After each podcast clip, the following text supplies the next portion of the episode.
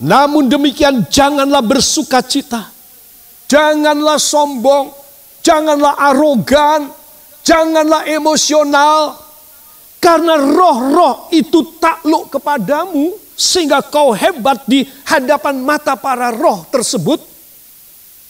Tetapi bersukacitalah karena namamu ada terdaftar di sorga. Nah, orang yang sudah dipakai oleh Tuhan sangat rawan namanya dicoret. Apa sebab? Sebab dia sombong. Maka dia jatuh dalam dosa. Sedar. Jadi kalau Anda dan saya mendapatkan mujizat dari Tuhan, melakukan pekerjaan yang besar, please harus selalu mawas diri.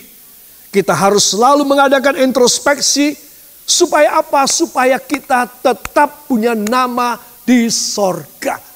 Katakan harus demikian dalam nama Yesus. Jadi kalau saya tidak hati-hati, karena saya punya kuasa Tuhan, saya bisa sombong. Saya bisa mengkomersialkan kuasa Tuhan. Saya bisa cari duit. Dan tidak sedikit hamba Tuhan melakukan demikian. Tidak lama Tuhan mencabut itu kuasa. Pasti. Itu sebab Anda dan saya harus tahu. Perhatikan. Kita mempunyai kuasa untuk menengking dan mengalahkan iblis. Justru harus hati-hati. Tetapi kalau kita sebagai hamba Tuhan, anak Tuhan tidak punya kuasa, harus bertobat. Supaya kita imitating Christ meniru dia supaya dapat kuasa. Kalau kita sudah dapat kuasa, perhatikan.